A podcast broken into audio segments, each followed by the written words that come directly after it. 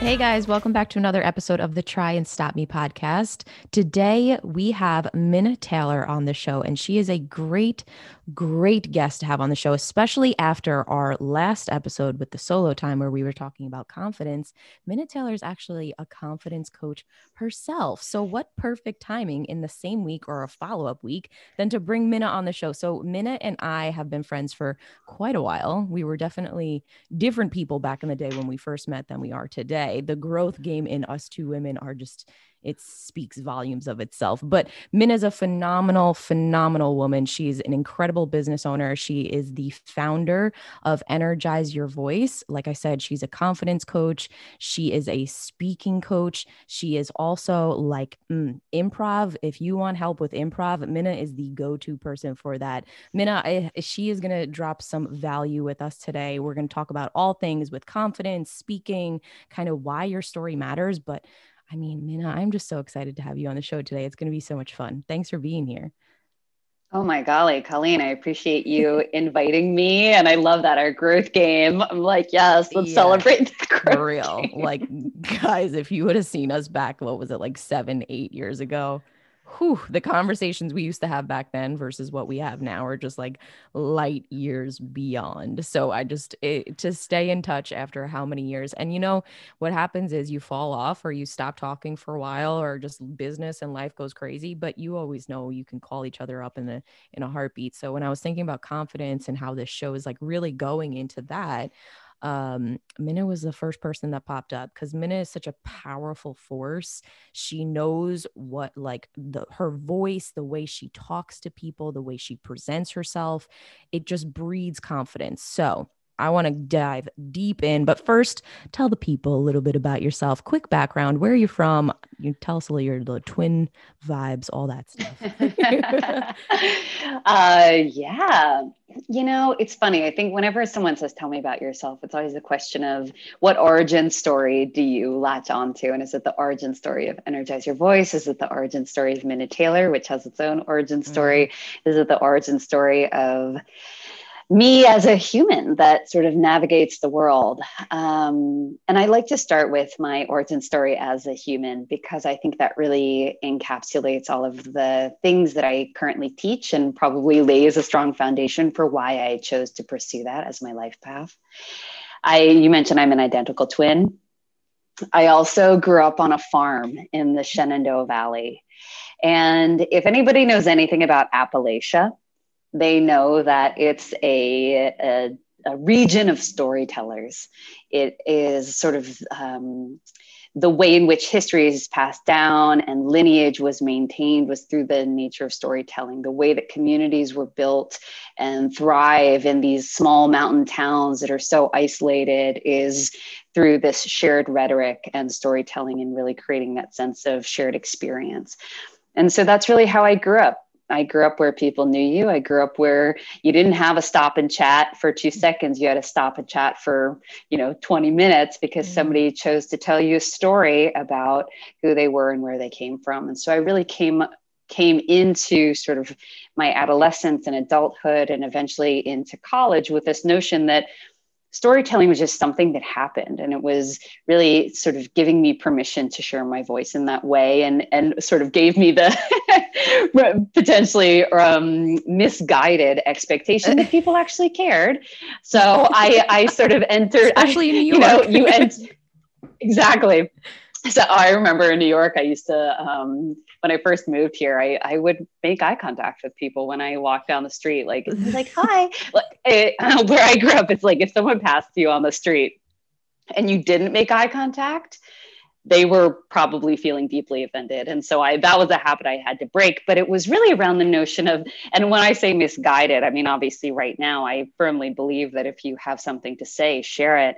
But i think really it was over the course of time negotiating not only the fact that i had something to say i felt just sort of this ingrained entitlement to share without sort of any preconceived notions that people wouldn't want to hear it so i had this already this this um, lack of barrier to just contribute my story. And then it was a negotiation of who wants to hear it? When do i share it? Why do i share it? What's in service of? And ultimately it's not about me sharing it's about me receiving other people's stories and creating a shared experience from that.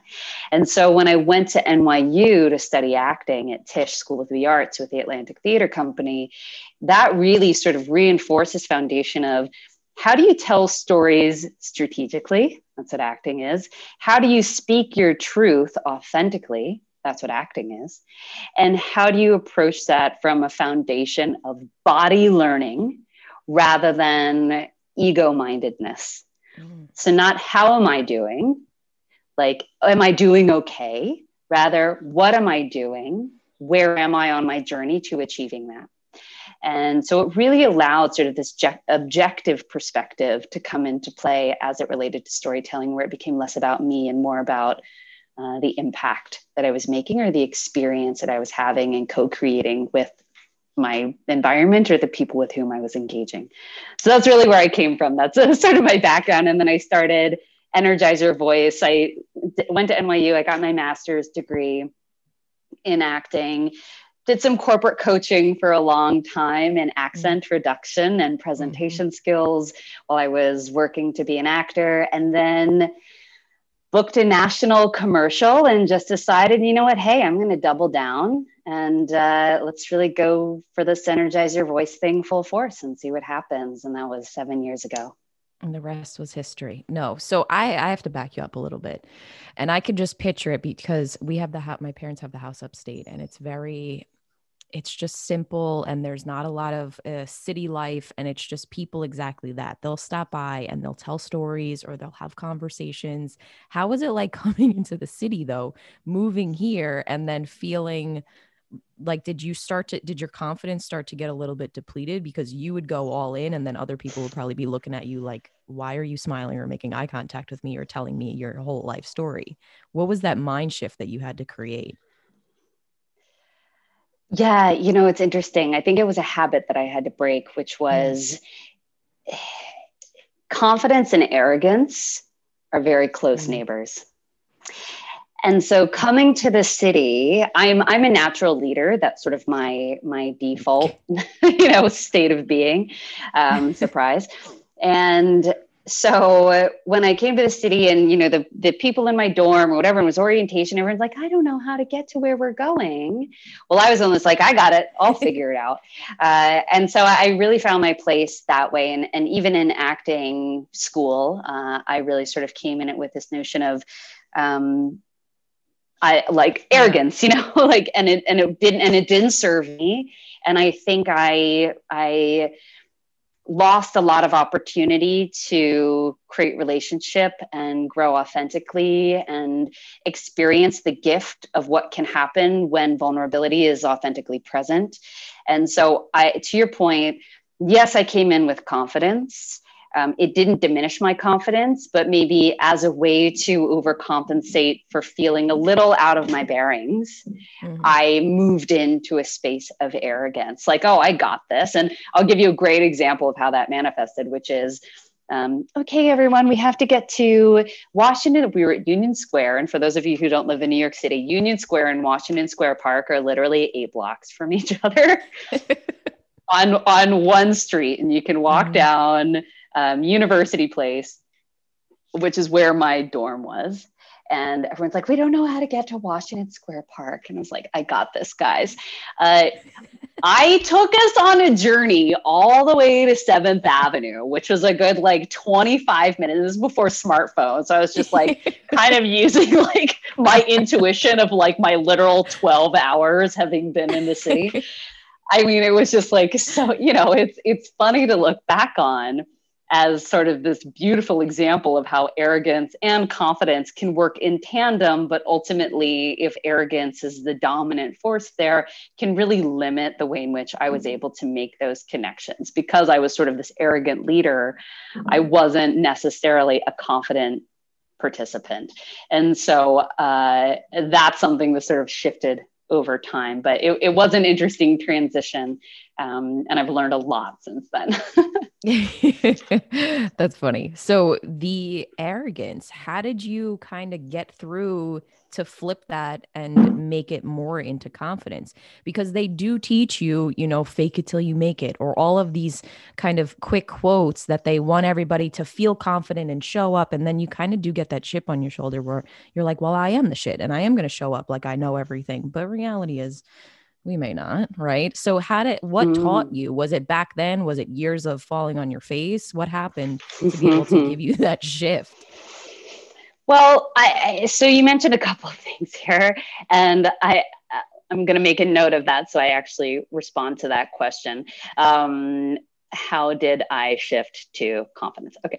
Uh, but the first thing that I want to respond to is this notion of um, fake it till you make it. Mm-hmm. And I did a little piece on this on social media, but I think that is absolutely the wrong approach because uh, it, actually, let me start a little bit further back, which is let's define what confidence is. Yeah. confidence is a perceived characteristic based on an embodied set of behaviors. So, when you're actually seeking confidence, when you're in a confidence journey, you are not trying to be confident. You are rather trying to get more deeply in touch with your breath. You are rather trying to engage more deeply in listening. You are rather trying to be more present and mindful in the moment in front of you rather than the moment behind or the moment in the future. That is how we experience confidence through a connection to authentic expression, full release of the voice, full expressive capability of the body. That is how we experience confidence. So then, if we take that notion, so confidence again is a perception rather than a behavior. If we extend that into the notion of fake it till you make it, you're now telling people, hey, the behavior habits that I want you to build are inauthentic to you. And really, it's about practice toward possibility rather than fake it till you make it. Because this make it also implies that there is some end game Yes. Like there is some finish yeah. line, some cul- culminating expression of what confidence looks like. But spoiler, no one's told you what it looks like because it doesn't exist and it will be unique to you. Mm. So if you are on your confidence journey and you are faking it till you make it, you are on, destined to uh, continue to undermine the ultimate expression of that confidence because that notion of making it is so elusive you will never get there and may give up before you even try and spoiler it's a lifelong journey. So if we if we think about it like that how did i then shift from arrogance to confidence is maturation so, first of all, we have to think about it from a neurological perspective. Mm-hmm. And we all know that the frontal cortex doesn't actually gel and you don't become entirely self actualized until about your mid 20s. So, that was Makes a sense. piece of it. right. Um, so, purely on a biological level, I just hadn't caught up to myself yet. Uh, and then I think through an, a, a, deeper integration of the practices, and I think this is something that I really, really try to encourage people to consider. People want a 10 step process, they want a six week course, people want um, a book that tells them how to do it, but they don't actually want to go through the work. They want to go around it, they want to skip ahead, they don't want to go through. And so for me, I, I the only way I was able to get there, and by the way, I didn't like all of a sudden wake up one day and be like, nailed it. You know, I think it's like it's it's over over the course of time when you start realizing that the way in which you are are contextualizing and receiving and, and processing your environment is one that is distanced from ego. It is one that is of a deeper level of responsiveness versus reaction. It is one of detachment from emotional burden. So there are so many different layers of how that shows up for yourself. Uh, and, and really, ultimately, what this comes down to is uh, it's not about you. anything that you're struggling with tack on. It's not about you. And there's tremendous power there. But that's ultimately what confidence is. Confidence in public speaking confidence in communication. If you make it not about you already you've done a lot. But of course that's easier said than done. So the practices that i learned at nyu uh, I'll, I'll attach myself specifically to the voice body practice, mm-hmm. which uh, was uh, designed by Chuck Jones and is outlined in his book called Make Your Voice Heard. And it is literally a series, a sequence of physical movements that take you through a grounding internal embodiment of breath, curiosity, and awareness of habit all the way through redirecting that habit, feeling vibration, which is the voice. We hear voice, we create vibration, feeling the way that that impulse expresses itself in voice, feeling the way your body is available to expressing that freely. And we hear it when people don't, when they really don't, they have to like really work mm-hmm. for it, right? So we hear how that functions vocally and then ultimately how do you express it? And so it's this really beautiful physical sequence. It's very akin to a yoga practice. And it took me a long time. I found very very sincere transformation in the two or three years that i was studying it. And then i studied it again in graduate school. So that certainly helped. But that was all in the learning process, the learning and practice process. Then there's the embodiment and implementation process. Mm. And so that also then took a few years of me not only teaching it, seeing how it operated in others, but then also developing a deeper curiosity of how it operated in myself and in what context it operated differently. Mm. And then I integrated a yoga practice. So I do specifically what's called Ashtanga yoga, which is also a set sequence of postures. And so they were very similar in their intentionality, which is presence of breath, presence of mind, presence of body, unified in a singular action in here and now. And so that's really what confidence ultimately is all about. That's what communication is about. That's what we are working toward when we try to develop a deeper sense of belonging, which, as we all know, is one of our basic needs. Mm. And so that's really a long way of saying, mm, yeah, that's my journey. That's how I shifted. It took a long time uh, but it was it was a worthwhile time and it took the time that it should take. Yeah and i love how you were saying that with the ego and it sounds like like the perfect person. There's no such thing as the perfect person and you also have to give yourself the time and the flexibility and understand you're not going to make it in 6 weeks. You're not going to turn on this confidence in 6 weeks. You can find tools to make it you feel a little bit more closer to your end quote unquote goal of the overcoming confidence but it's a lifelong journey. There's gonna be times where you're up and down and there's gonna be new things that you might have to learn some things you might have to drop off that don't work for you and then pick up some be, or be open. That's one thing. Be open to maybe the breath work. Be open to the yoga. Be open to all of these new things that you never thought you wanted to implement in your life previously that could benefit you in the future. So it's, I love everything that you said and the fact that it's a journey. It took you, and I'm sure you're still working through it, right? You're a confidence coach, but still learning yourself. yeah. You know, what's so, what's so interesting about that, Colleen. So first of all, breath work is human work because if you don't breathe, you die. Valid. So let, let's just get clear there, right?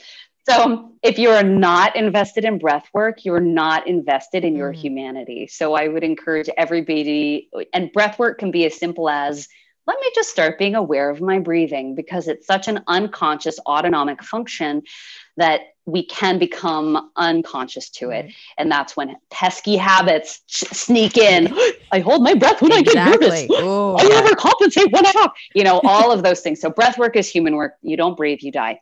So that, that's one thing. The other thing is, uh, as we know, when it comes to the notion of consciousness, our consciousness of self, our consciousness of the surrounding, our consciousness in terms of our place within this universe, what, however you choose to conceive of that, the more you uncover, the more questions appear.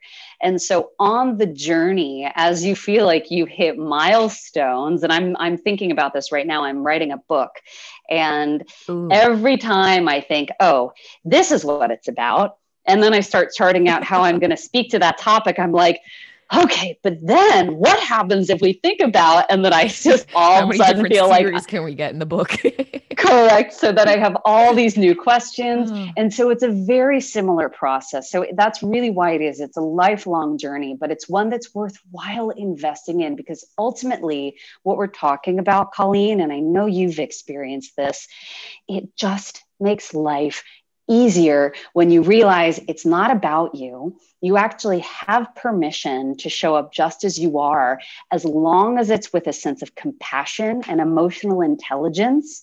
You are solid, right? That is all that has to be present for you to then speak your truth and show up fully. Mm. See, this is why she's here. This is the gems that she's dropping for us. It's true. It's just sometimes you need that little reminder that drop the ego.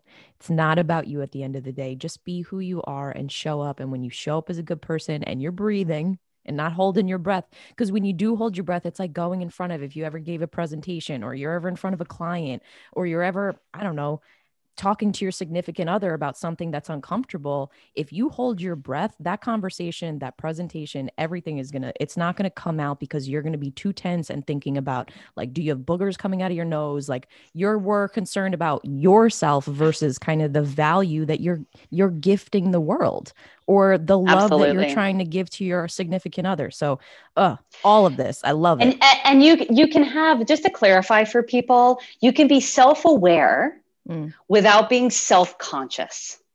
So it's a very clear distinction. And i and i bring that up specifically around the booger in the nose. If you have a booger in your nose like handle it you know? Yeah, if it's distracting you handle it. Like that's a self-awareness thing right? Now if you're th- but if you don't handle it and now you're thinking oh my god i hope they're not looking at me. Jeez, that's self-consciousness. Yeah. so it's you know self-awareness is important because it's actually going to allow you to negotiate your behavior within any given context to ensure that not only are you pursuing your objective and your mm-hmm. point of view but you're also being responsive to the needs of others. But that self-consciousness piece is when it becomes a little tricky Mm, yeah, absolutely. Okay, so let's shift this a little bit. So confidence, because I know we could talk about, it, and then, then the whole episode is going to be about confidence, and we're going to go down that whole. We can do it when you come out with the book. We'll bring you back on so we could dig more deep. We'll point A, point C. How does it get to point Z? Because it all mixes in together. But I want to talk about storytelling and being able to kind of tell your story especially on the show i love when people tell their stories and how they, they've had value in their life because we all have a story to tell. And i think if more people were just open in in relationships in life in general in business business now showing your authentic self and storytelling too is pushing people beyond light years where they ever thought that they could be because they're being more open so talk to us a little bit about storytelling and some some tips or ideas that you have around that Yeah. So the function of storytelling, let's start there, hmm. is to create an emotional experience on behalf of your audience. And what that does when you create that emotional experience is it creates deeper levels of engagement from your audience, obviously, but it also creates shared experience. Hmm. And so storytelling can function in a presentational capacity. It can also happen in a conversational capacity. So if it's happening in a conversation, now because people are enrolled, they're going to feel inspired to contribute. And so that conversation will now be such so much more personal and so much more specific, which leads me to the next thing. So that's the function of storytelling. If you're thinking about, well, I don't really know what that looks like. How do I need to think about storytelling? I don't want to set people up to have to think about traditional story structure. Do I have my inciting incident? Are there enough obstacles to create dramatic tension? Am I finding that moment of climax? What is the resolution? You know, there's there's traditional story structure.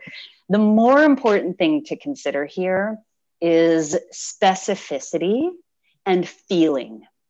Mm. So people tend to add a lot of details. I'll ask people in initiating, practicing telling story or sort of understanding what story is. All right, tell me about your day. I woke up and then I brushed my teeth and then I made the bed and then I got some coffee and then I got dressed and then I, so it becomes this list. I call it the syndrome of and then and then and then and then. right. So we're not looking for items. We're looking for specificity about those items. So as opposed to I got up and brushed my teeth and then I got some coffee, it's I woke up this morning and for the first time in a long time, I sort of felt this this deeper level of clarity, right? Like I, I wasn't tired. And I just felt so grateful for that because I've just woken up exhausted every day for the last several weeks. And so already I had this sensation that today is going to be slightly different because now my level of clarity has enhanced for whatever reason. So then I got up and I went to brush my teeth and I turned the faucet on and I was looking at myself in the mirror and I was thinking, okay, with this level of clarity, right? So now we can see Ooh, I wanna read the book already. specificity. You're it. You're putting Right, us so we- we- correct. So when we say create an emotional experience on behalf of your audience, the way to do that is to create such an atmosphere that they can now place themselves Mm, in that scenario. yes. So when I say I woke up, that's very different than my alarm went off and it has this kind of like dun, dun, dun, and it very gently eases me in and I could almost feel my body, you know, the sheets are crumbling underneath me and I just did this little cat stretch and all of a sudden you're like, me too. You know? Yeah. um, so so it's right. So that's that's what you're looking to create in storytelling. But the thing, Colleen, that is a block for people is the practice of adding in that specificity. So Mhm. many people might be in the mindset that people don't care. People don't want that information. Hell yes, they do. Hell yes, they do. They super duper want it. And even when we're talking about, for example, people pitching new product, yeah. people in a sales conversation. I because guess what? Whoever you're talking to is still a human being. Right. And humans want stories. And humans understand better through story. And so if you're limiting yourself from telling these really deep stories because you somehow have told yourself that it's not appropriate in any given context, you're doing yourself a disservice. So getting in the practice of how can I tell story? So for example, I'm Colleen, I have a podcast. Well, great, that's a Mhm. fact, but tell me a story about it, right? I'm Colleen, and I had this idea that there need to be more uh, deep conversations around the notion of being, around the notion of, of sort of stepping out, you know, um, try and stop me, right? It's like this notion of for- fortitude. And so I, I really started having a deep level of curiosity around. Already, I'm like, okay, where's she going with this? As opposed to, oh, I started a podcast.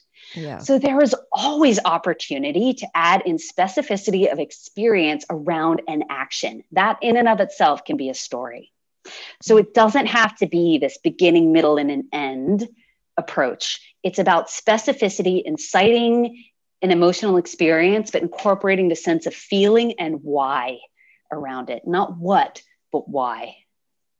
Mm, yes, yes. And it it drives home. It makes me think of exactly what you were just saying. Remember like around Super Bowl when all those commercials come on and we always pick, I mean, I don't I'll watch the football game, but I'm not really paying attention. Like I want to see the commercials because there's storytelling within the commercials that may make me want to buy a product from them. You know, I like the fun party ones. Yeah, they're cool to see, but the ones that get you are the ones that start off and they're like they open their eyes and the coffee's brewing and you can almost smell that Folgers through the damn TV.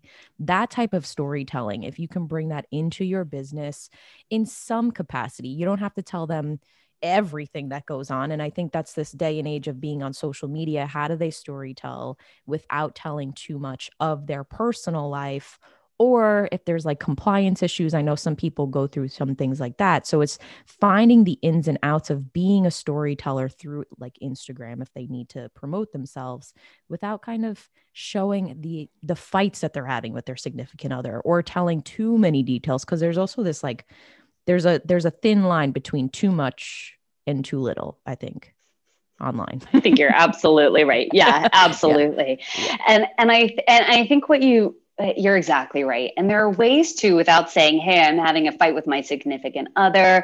First of all, if you're expressing that you're having a conflict with somebody, it real easy to go on there and be like, they did this and they Mhm. did that. And now I'm promoting my victim narrative, which my feelings are valid, but is that something that I want to focus on? Probably Yeah. not, but I might have a tendency to. So if there's um, inspiration to tell story around your own experience, always think about why are you telling the story? What is the point? What is the purpose of the story? What are you trying to get at? And if it's about judgment, if it's about blame, it's if it's about gaining sympathy, that's probably a different objective or Mm. point of view than is going to be beneficial toward creating those authentic relationships. And so it's really about thinking if I choose to tell something, going back to the notion of relationship, something on social media about a fight that I was having, then it needs to be about the lesson I learned or what I learned about myself in the process or how Right. I've chosen to grow or how it made me think about something. Associative storytelling is a really powerful tool. So, this specific instance, without going into deal, detail here, made me think of Yes, exactly. Do you think, and I know what your answer is going to be, but I want to know the value. Do does there need to be value in every story that you tell for the listener? Or could it be simply just you narrating your life day to day so they get to know your personality a little bit?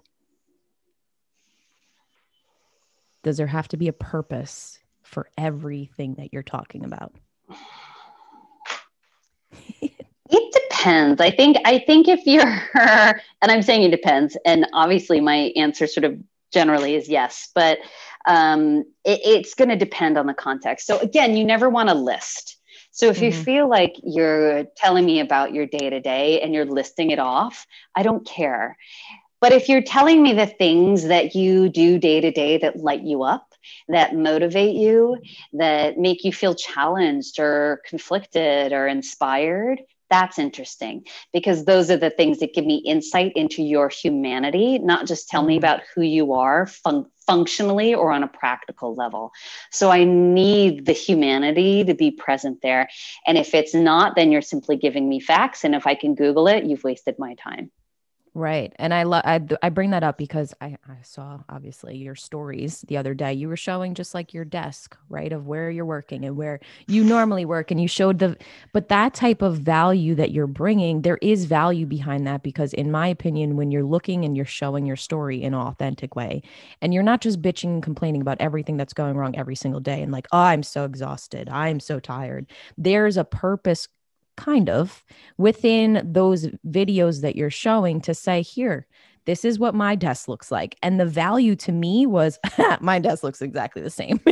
It literally is just a humanity of saying like hey we might show up and we might be posting like everything is put together and we're this great confident people but let me take the curtain down a little bit and let me show you inside my real world and you can see it's not all perfect all the time there's some there's some quirks about me that's there it's not perfect pretty much most of the time let's say that but we're trying here so Oh, and i love that yeah, I feel like, oh, of course. And anyone that promotes anything otherwise is like a fucking robot or they're lying to you. But Like, that's the way the internet's making like- people feel like they need to be. It's like, no, we need to show up backwards. Let's go back to the days of like when Instagram first started, where everybody was just posting. well, and and I think we can absolutely. Yeah. And I think we've seen a big shift.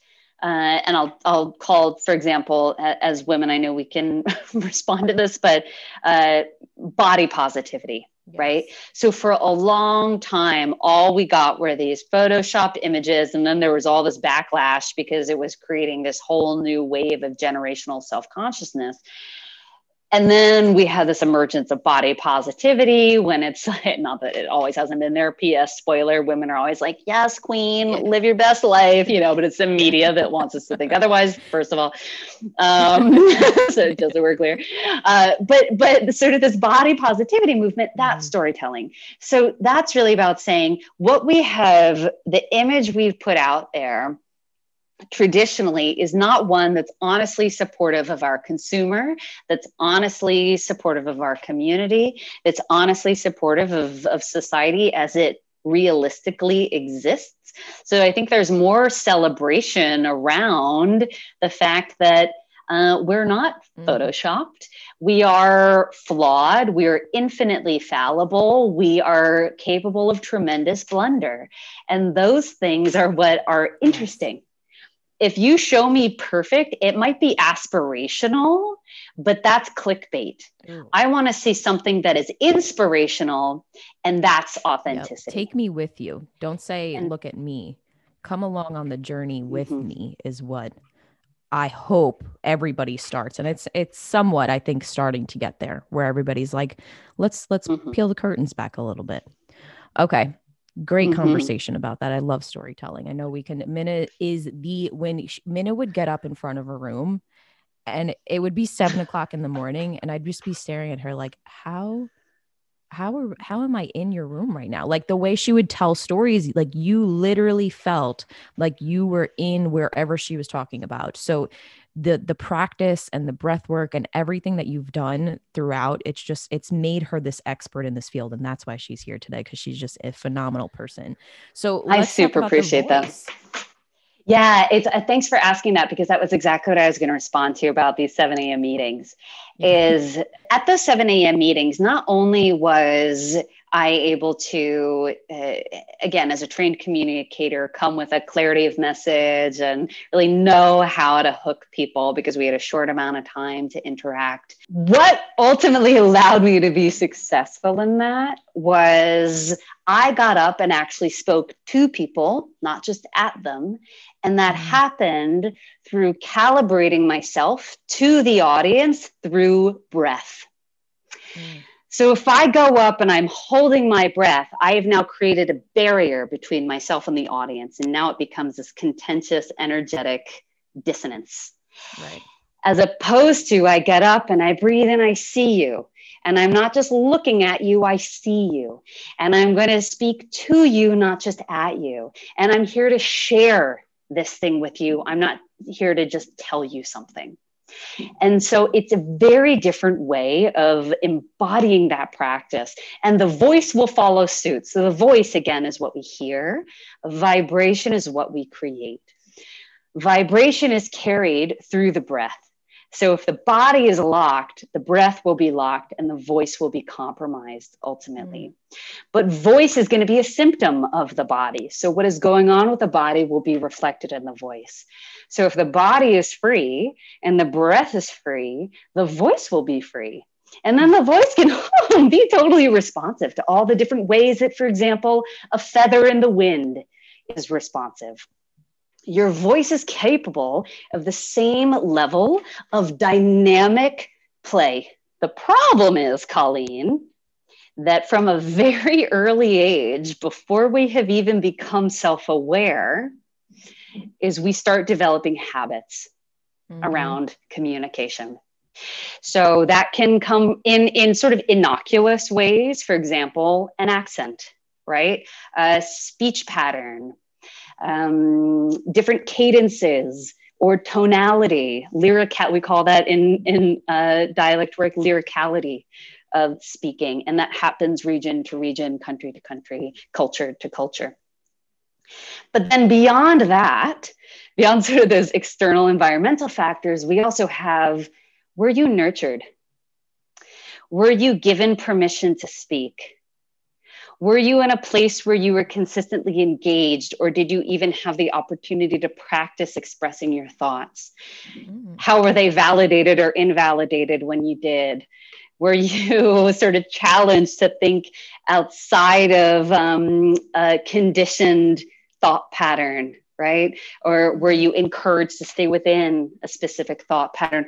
All of these things will dictate the freedom with which we are able to show up. And again, they are largely unconscious because they've started from a very early age. Now, the cool thing is, a lot of it is just physical habit. So it's not about I need I need to shift my perspective. I need to get over the fact that I didn't feel nurtured as a child. I need to get over the fact that I was one of 11 children and I kind of got lost in the mix, you know, whatever it is that happens in therapy and i think that's all well and good. I've engaged in my own therapeutic journey and i think there's tremendous benefit. But if you're talking about hey it's actually i'm kind of okay in that psychological realm but there's something that's still blocking me it's probably unconscious habit around the way you're ultimately able to express yourself. And so that may mean do you tend to limit the breath capacity and what I mean by that is think about your torso as a barrel, like a oil drum. Mm. And it has three different compartments. So there's your chest or your sternum, your ribs, and your belly or pelvic floor. And so most of us just use that top third. So the chest sternum area some of us might go into that second chamber and maybe get our ribs going right to the top, right about where the solar plex is.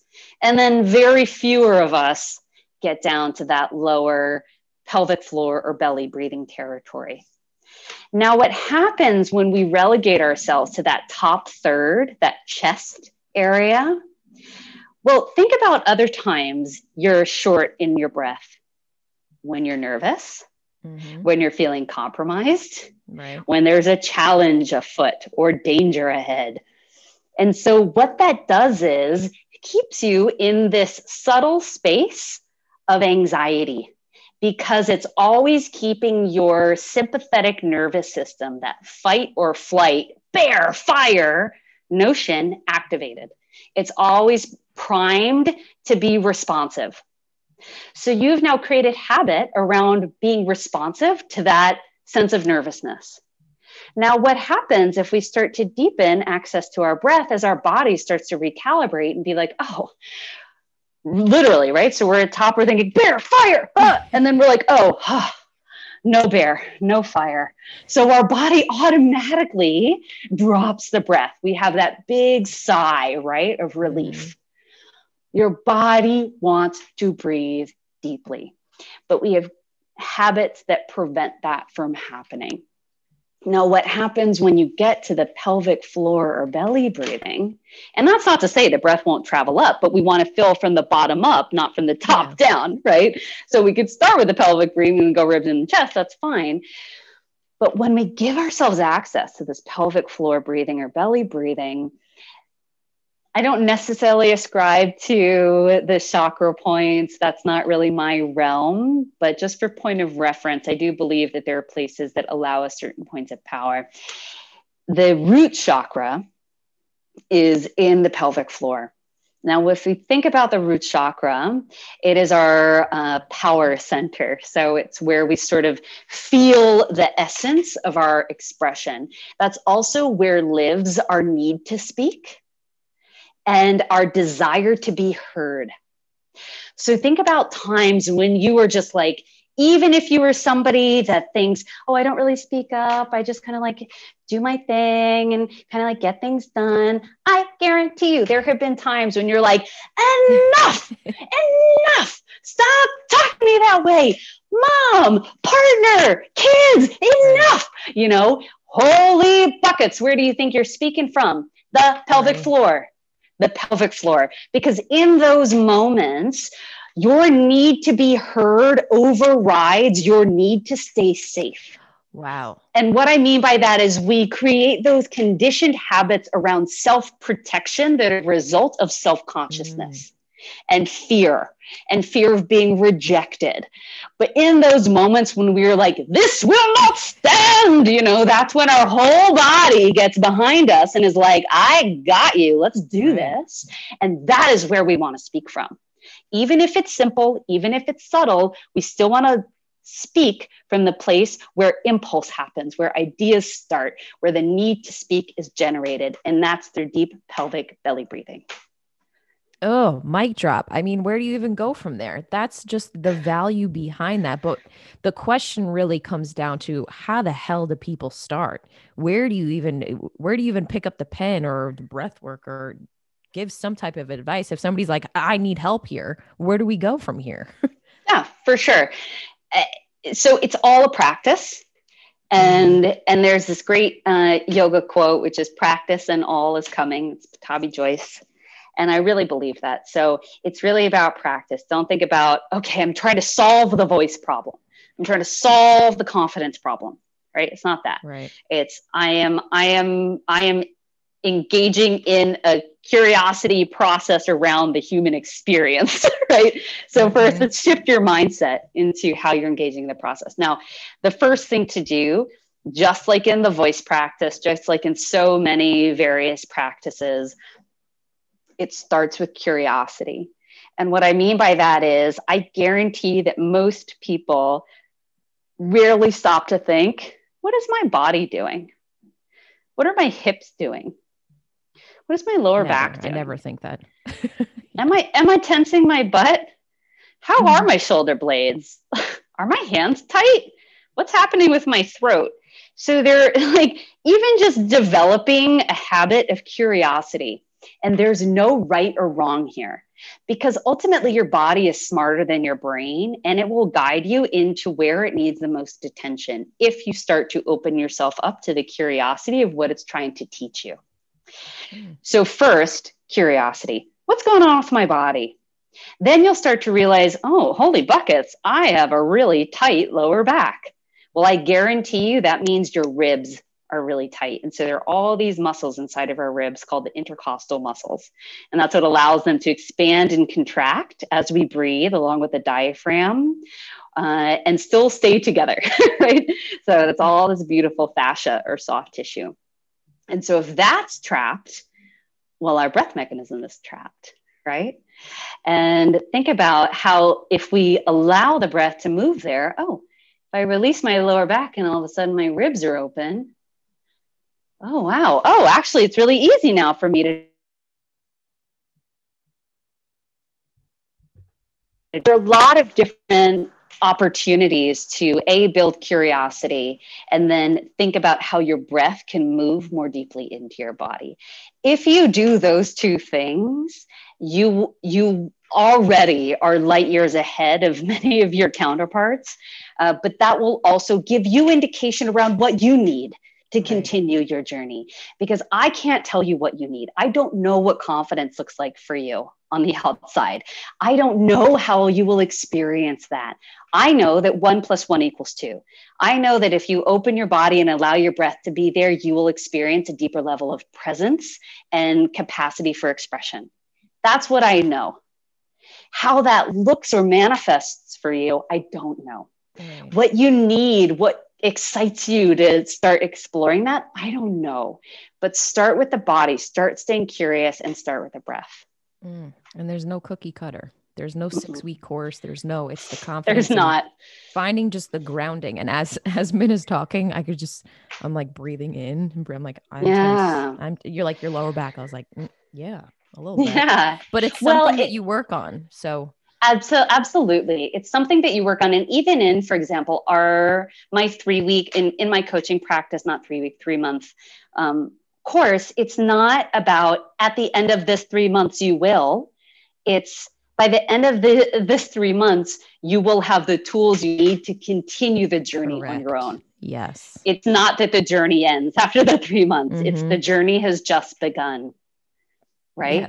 You just went to yeah. grade school for this. There's still plenty of lessons that come through after, but Correct. you're giving kind of the foundation. So let's talk about that. Where can everybody find you? Because I'm sure there's some people listening to this like, I need to connect with Minna. So tell us a little bit about the coaching, where they can find you on Instagram and all that stuff that comes with it. Yeah, for sure. So this is my happy place. I really believe that every uh, most of what Couldn't we need tell. to know Yeah, right. um, uh, m- most of what we need to know is already inside of us, right? Mm. It's already in our body. It's just about uncovering that, right? So, again, thinking about those habits that started before we were even aware that they were being ingrained. That's how it starts. So, the, the my signature program for the for voice and confidence and is called Voice and Action program. And it's a three month program. It's very high touch and it's about laying that foundation for breath, body, storytelling, connection, presence, influence, all of those things. Uh, you can find more information about that on my founder website, which is minnataylor.com. You can also follow me on Instagram at Minna Taylor oh geez, I can never remember. Is it Minna Taylor underscore EYV or Yeah, Minna underscore. We'll put it all Yeah. in the show notes too. Yeah. Jeez Louise, I'm the worst. I'm the worst. It's like, what street did you grow up on? I was like, I don't know, but there was a tree at the end. Um, so It had the word nut. Yeah, that helps. it had the word nut in it. And then uh, if you want to learn more about Energize Your Voice at Large, which is my company, and this would really be great for anyone who works at a corporation who's thinking, oh my golly, our employees need this. We want our teams to uh, function in this way with this mindset. We want our senior leaders to function in this way with this mindset.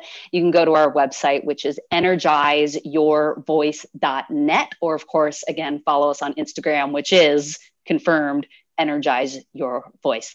So that I know. Um, so that's how you can find out more information. Oh, it's beautiful. And I have a quick follow up question. Confidence coaching, who would you say it's great for? It could be any, you don't have to be somebody completely lacking in confidence and not, you know, knowing where you're going. The breath work that she does to be able to check in can take you, if you're already an executive in a company, it could take you further because then you're more grounded and maybe you're not you know, finding that belly breath when you're screaming at people. you're finding the belly breath when you're having authentic conversations. So, it, am I right or correct in saying it really is for? It's for everyone. It's for everyone for sure. I would say, specifically in my practice, I tend to work with non beginners.